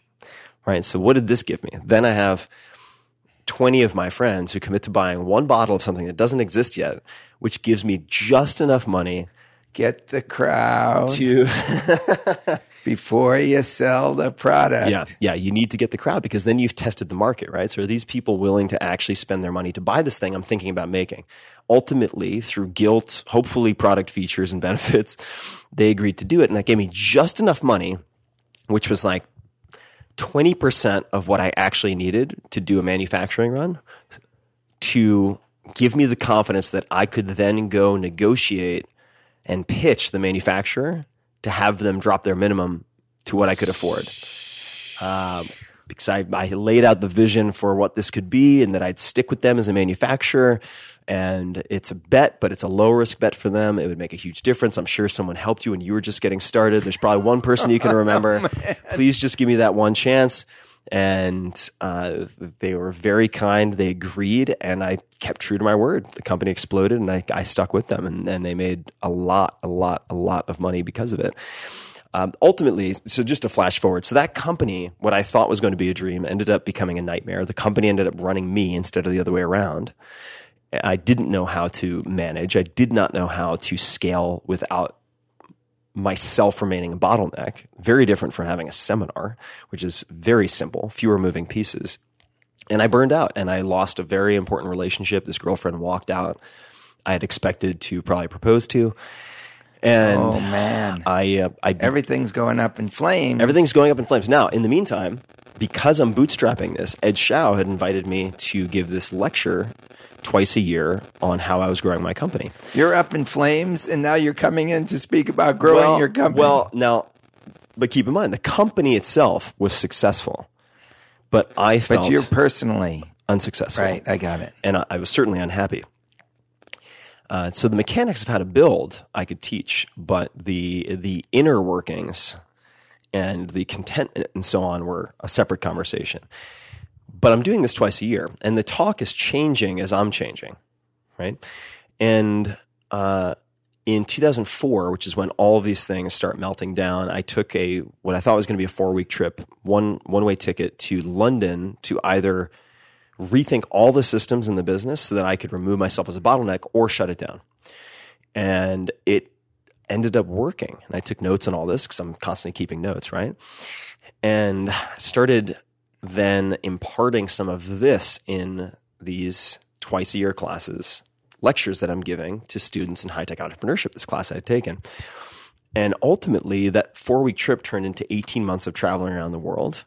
And I mean, you know the siren song of oh, travel. Well, once you start, Yeah. it's addictive. So I ended up with no itinerary. I'd run my whole life in 15 minute or 10 minute outlook increments for so many years, and now I had no plans. So if three people said, "What are you doing here? You should go to Galway in Ireland because they have an art festival." Like, okay, I'll go to Galway. And so The the four-hour work week is born. that's right. So I'm taking notes. Oh, on, I'm taking notes on all this. I'm journaling, and I remember where I was exactly where I was. I was in a I was in an apartment in a place called Barrio Norte in Argentina in Buenos Aires. And I had a, a roommate from Sweden at the time. This really funny dude uh, with dreadlocks, uh, black guy, and he had given me a couple hours to to to do the class via Skype, and I and I completely reformulated the class, and I focused instead of on how to scale a business, I talked about what I termed lifestyle design. So how do you start with the end in mind for how you want to spend your hours day to day in this finite resource, and how do you then reverse engineer that with a company or a career? And No writer would ever think like this, man. so I taught this class, and one thing I did for every class, and this won't surprise you, because uh, if, if you'll recall, I did all these experiments with returning products and everything. So I would, I would one, I would send a feedback form to all the students, and what, and I would ask them for different types of feedback, and then one of them was other comments. Do you have any other comments or suggestions or questions? And one of the students in typical Princeton like dickish fashion, I don't think it was actually a a real recommendation. I think it was just a snarky response. Said, "I don't understand why you're teaching a class of 30 students. Why don't you just write a book and be done with it?" Oh no. Well, oh no, but oh yes. So that then, keep in mind. Well, yeah. Oh no, but oh, oh but- yes. But what's what's what's my situation at the time? I have insomnia, as I did before. I can't go to bed until three in the morning. What don't you have in Argentina? I didn't have TV, so my mind would race and come up with potential book. I didn't want to write a book. I had a very uh, horrifying experience with my senior thesis in college, so I had never wanted to write. I had vowed I would not write and uh, but to get to sleep i had to write down these chapter ideas and uh, what i thought were just frivolous ideas for chapter beginnings endings points i could make stories i could tell about all these people i'd met during my travels who in, and epitomized what i was talking about just to get to sleep i took it out of my head and put it on paper which is something i still do today and finally end up back in the us and i have this huge stack of paper Thank God for insomnia. thank God for insomnia. And uh, I'll give I'll give thanks to uh, Jack Canfield here. So, so several years before, when I first moved to Silicon Valley, I had volunteered, which is the best way I think to to build the network quickly in a place you don't know. I had volunteered for an organization called the Silicon Valley Association of Startup Entrepreneurs, and they did events. So I started just whatever, taking out the trash. Uh, the great thing about volunteering is that most people, because they're not getting paid, do the bare minimum or a little less than the bare minimum. But I went in and I was like, all right, I know I'm taking out the out of the trash, but the iced tea isn't refilled over there. Let me go refill the iced tea. Literally, that's all I needed to do for the people managing the event to be like, that kid's a go getter. Let's have him do more. like I refilled the damn iced tea. And uh, within a month or two, they were inviting me to planning meetings. And then I said, they asked if anyone would like to volunteer to spearhead the next event, which meant inviting speakers. And I raised my hand and they let me do it. So I got to invite people I wanted to meet, including someone named Jack Canfield, who co created Chicken Soup for the Soul, which has sold hundreds of millions of copies. Oh man. So I get back from the US. I haven't bothered Jack in any way. I haven't asked him for anything. He's still a friend to this day, by the way. And I took some of the notes and I was back in the Bay Area, had no idea what to do with my life. I was fine. I wasn't upset. I was a very happy guy at that point, very content. Had cash flow from the business. And I sent him a couple of notes and I said, Jack, you know, this student said this. Here's some of my ideas. What do you think I should do with this? I don't really want to write a book, but what are your thoughts? And uh, before I knew it, Jack was like, All right, I want you to meet this guy, Steve. I want you to meet this person, Jillian. I want you to meet this other woman, blah, blah, blah. And he started making introductions. He said, oh, I think it's great. You should do it. I could see it working on Fox and Friends. And he started, before I could say no, making introductions to potential agents and so on. And uh, ultimately, because I had the time, put together a proposal, which is a business plan, right? And uh, Wh- which you're good at yeah, which I'm good at. I'd learned how to do. And uh, because you're seeing this from the bottom of the business process first. yeah, I could think about finding the market. Who's the market, right? Is, was it The- easier for you to write the proposal or the book? the proposal by a, by a, by a thousandfold. Yeah, because the proposal's selling. Right. The book is teaching. Yeah. Those are very different things. And See, in my case, yeah, the book is easy. The proposal, like, it just shoots fear through me. Oh, sure. Yeah, a lot of writers a lot of writers don't like feel very uncomfortable selling themselves. Uh, but I I think the easiest way or the reason that was easy for me to overcome is realizing that to sell effectively, you don't have to overpromise. You don't have to blow a lot of smoke. You just have to state the facts using the tools you already have, which are which is wordsmithing and logical progression and all this stuff that you would get from, say, a Certainly class, from John McPhee. certainly from John McPhee. Logical thinking, right? You're just taking out the things that are extraneous that might hurt you. Uh, you're not covering anything up, but you're just telling, you're presenting the case like an attorney would in the in the most, most com- efficient way. efficient, compelling way possible. And. And so uh, Steve Hanselman ended up who was who had just moved from being a superstar editor and publisher to being an agent. Ended up signing on for this wild ride, and um, Do you have any idea where this is going at this no, point? no, no. The book was rejected twenty. I want to say twenty. I, I I lose track of the number sometimes. It was either twenty seven, somewhere between twenty six and twenty nine times. It was it was rejected by editors and, and publishers. And what are Um, you feeling when these rejections come in?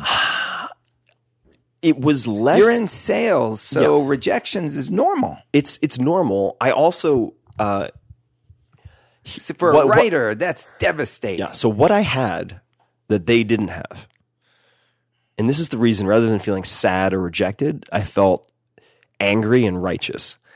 Uh, which also, by the way, is a double edged sword. That doesn't always work so well. But the reason I felt, I felt, I knew I was right and I felt righteous and I was just pissed at these people is because I had data. I taught 20 classes. I had feedback forms. I had the You experiences. had the goods. You I knew. I knew it sold. I knew it could sell, and I knew it worked. More more importantly, right? So it's one thing to say sell medicine. It's quite another to go through all the trials and so on to ensure that the medicine works. I knew the medicine worked, and they were whatever. You know what? There there were rejection letters in some cases were so rude. They were too stupid. Uh, not all of them, right? Some people were very gracious.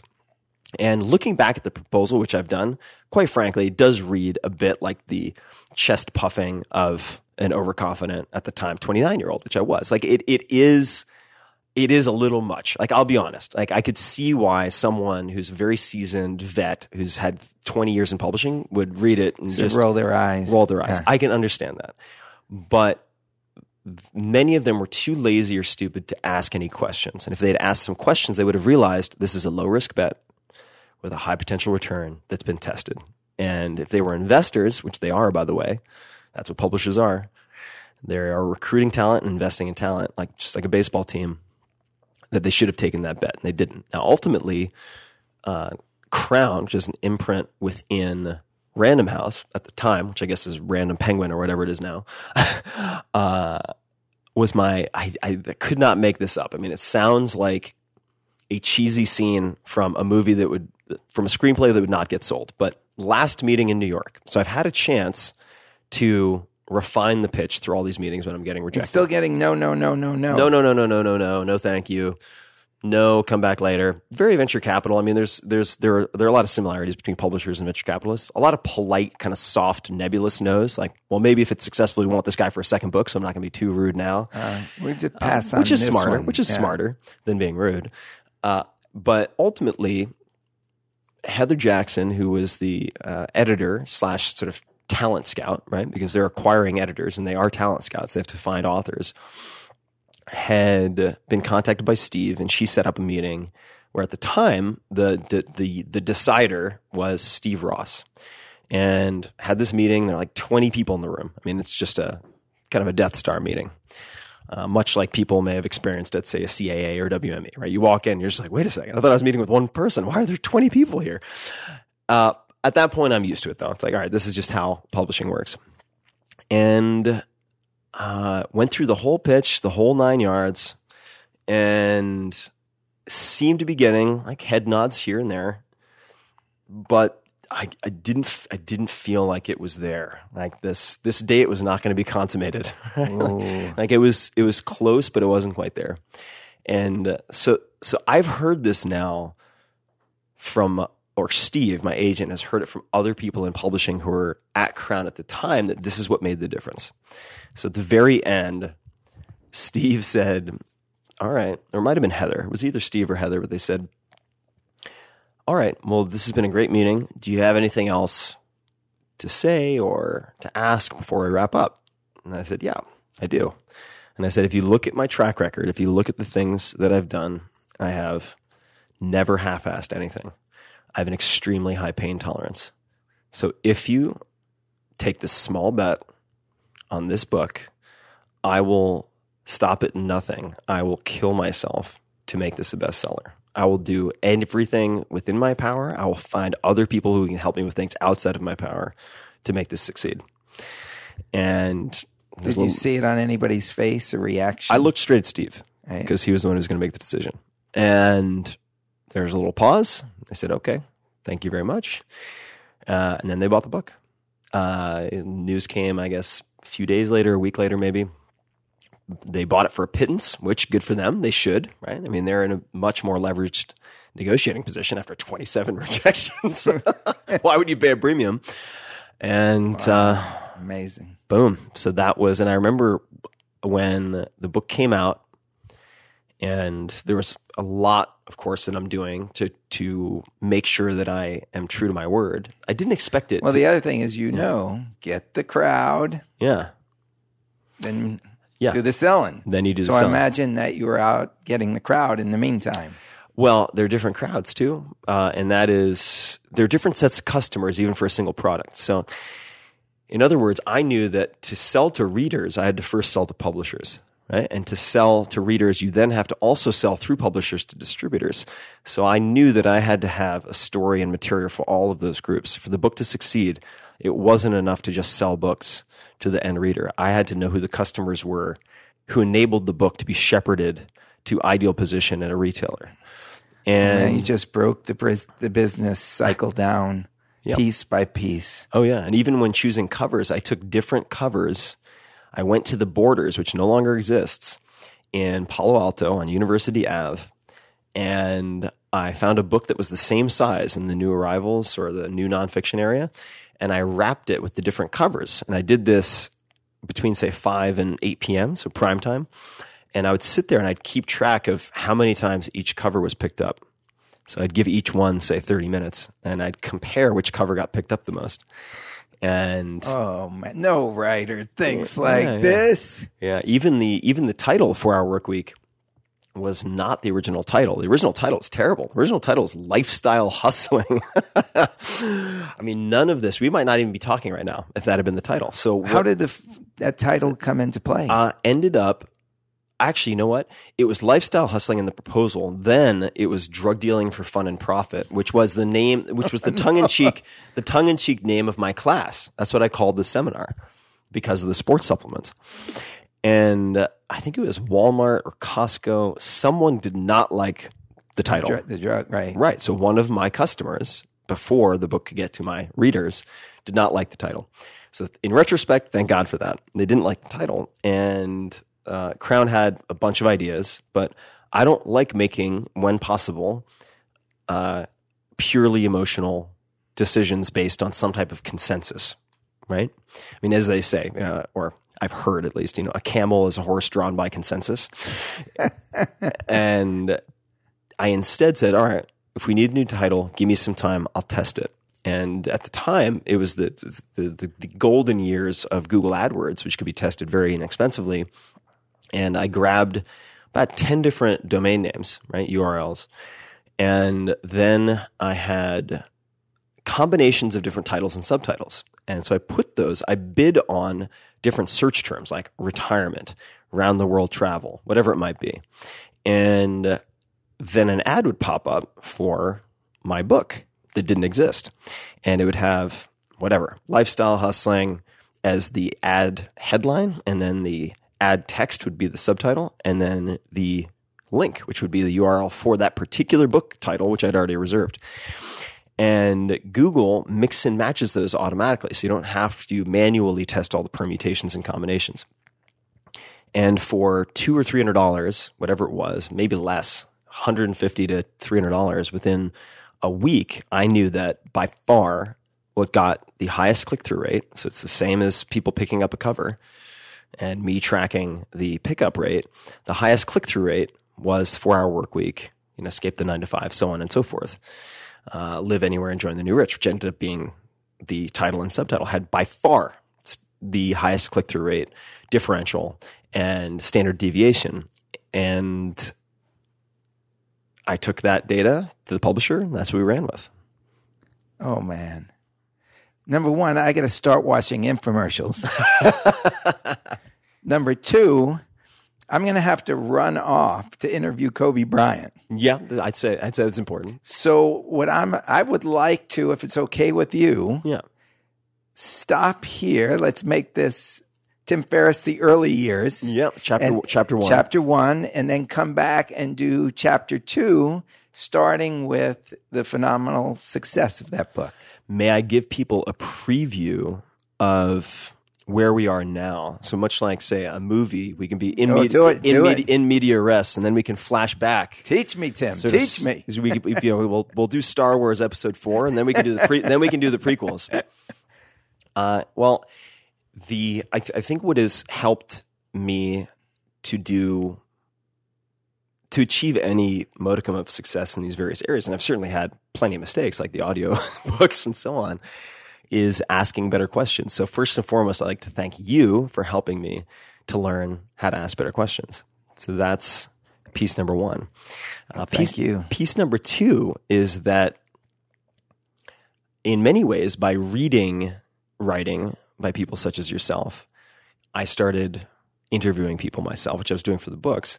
And uh, so the Four Hour Work Week was the first book. The latest book uh, is Tribe of Mentors, right? So if you look back at these people I had the the absolute spectacular luck to meet, whether it's John McPhee or Ed Zschau, Oh, I can't wait to read this uh, book. I am always asked, what do you, what can I do if I don't have access to those people? So what I did was went out and found 130 of people who are the best at what they do and asked them the 11 or so questions that I've refined over several hundred interviews to figure out what their secrets are. And whether that relates to financial success, investing, physical wellness training or otherwise. It's a compilation of profiles of people ranging from, you know, the Maria Sharapovas and uh, uh, Kelly Slaters of the world, world class athletes of all different types, to heroes of mine I wanted to reach out to, like Dan Gable, who is A wrestling coach at Iowa. exactly Right. so the McPhee equivalent in the world of wrestling I got it. is Gable. So I interviewed Gable and so on, all the way to different types of writers, people like Steven Pinker and so on, It sounds amazing. teasing out all of their playbooks. Uh, so for people interested in uh, that type of cheat sheet across every possible domain you can imagine, uh, Tribe of Mentors is is the latest, which should be out by the time people hear this. So they can they can find that at tribeofmentors.com and see sample chapters and the list of all the mentors and everything. Hey guys, this is Tim again. Just a few more things before you take off. Number one, this is Five Bullet Friday. Do you want to get a short email from me? Would you enjoy getting a short email from me every Friday that provides a little morsel of fun before the weekend? And Five Bullet Friday is a very short email where I share the coolest things I've found or that I've been pondering over the week. That could include favorite new albums that I've discovered. It could include gizmos and gadgets and all sorts of weird shit that I've somehow dug up in the uh, the world of the esoteric as I do. It could include favorite articles that I've read and that I've shared with my close friends, for instance. And it's very short. It's just a little tiny bite of goodness before you head off for the weekend. So if you want to receive that, check it out. Just go to 4hourworkweek.com. That's 4hourworkweek.com, all spelled out, and just drop in your email, and you will get the very next one. And if you sign up, I hope you enjoy it. This episode is brought to you by Five Bullet Friday, my very own email newsletter. It's become one of the most popular email newsletters in the world with millions of subscribers, and it's super, super simple. It does not clog up your inbox. Every Friday, I send out five bullet points, super short, of the coolest things I've found that week, which sometimes includes apps, books, documentaries, supplements, gadgets, new self experiments, hacks, tricks, and all sorts of weird stuff that I dig up from around the world. You guys, podcast listeners and book readers, have asked me for something short and action packed for a very long time. Because after all, the podcast, the books, they can be quite long. And that's why I created Five Bullet Friday. It's become one of my favorite things I do every week. It's free, it's always going to be free, and you can learn more at tim.blog forward slash Friday. That's tim.blog forward slash Friday. I get asked a lot how I meet guests for the podcast, some of the most amazing people I've ever interacted with. And little known fact, I've met probably 25% of them because they first subscribed to Five Bullet Friday. So you'll be in good company. It's a lot of fun. Five Bullet Friday is only available if you subscribe via email. I do not publish the content on the blog or anywhere else. Also, if I'm doing small in person meetups, offering early access to startups, beta testing, special deals, or anything else that's very limited, I share it first with Five Bullet Friday subscribers. So check it out tim.blog forward slash Friday. If you listen to this podcast, it's very likely that you'd dig it a lot, and you can, of course, easily subscribe anytime. So easy peasy. Again, that's tim.blog forward slash Friday, and thanks for checking it out. If the spirit moves you. This episode is brought to you by Four Sigmatic. You might remember Four Sigmatic for their mushroom coffee, which was created by those clever Finnish founders. And when I first mentioned that coffee on this podcast, the product sold out in less than a week. It lights you up like a Christmas tree, which can be really useful. However, recently I've been testing the opposite side of the spectrum, a new product and that is their reishi mushroom elixir to help me end my day, to get to sleep. As you guys may know, longtime listeners at least, I struggled with insomnia for decades. I've largely fixed that, but still shutting off my monkey brain has never been easy, still isn't easy very often. And I found reishi, which I've been fascinated by for a few years now, has been very, very effective and calming. Their old formula, however, Four Sigmatic's old formula, included stevia, and I like to avoid sweeteners, all sweeteners, for a host of reasons. And I then just pinged them and asked, hey guys, I would love to experiment with this and maybe actually suggest it, but I'd like a version without sweeteners if you'd be open to it. If too much of a headache, don't worry. And they are always game for experimentation. So they created a special custom version without the stevia, without sweeteners. Now it is part of my nightly routine. Their reishi elixir comes in single serving packets, which are perfect for travel. And in fact, I'm about to leave the country right now, and I have a packet in front of me that's just going to sit in the end of my carry on bag. You only need hot water, and it mixes very, very easily. here's some recommended copy that they put in the read. So I'm going to read it and then I'll give you my take. Quote, a warning for those in the experimental mindset. Reishi is strong and bitter, in parentheses, like any great medicine, so if the bitterness is too much, I recommend trying it with honey and or nut milk, such as almond milk. End quote. So I'm going to say, no, you should suck it up and you should drink the tea because it's not that bitter. And maybe you should take the advice of old Chinese people when they're criticizing youngins when they say, 不能吃苦, which means you're not able to eat bitterness. Bitter is in many cases an indication of things that help liver detoxification and so on.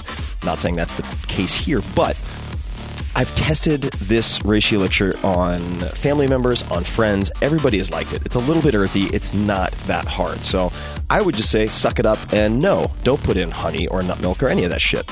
Just drink the goddamn tea. It's delicious. I think, right? If you like pu'er, that kind of stuff, that type of tea, you're going to dig it. So just try it. Okay, back to then my read. If you'd like to naturally improve your sleep, both onset and quality, I think naturally, you might just enjoy this reishi elixir without any sweeteners. It has organic reishi extract, organic field mint extract, organic rose hips extract, organic tulsi extract. And that's it. No fancy stuff, no artificial, whatchamacallit, anything. So check it out. Go to foursigmatic.com forward slash Ferriss and get 20% off this special batch. I don't know if they're going to be making much more of this uh, since it was made specifically for you guys. So do me a favor and try it out so that they continue to be open to experimenting with me to create products for you guys specifically.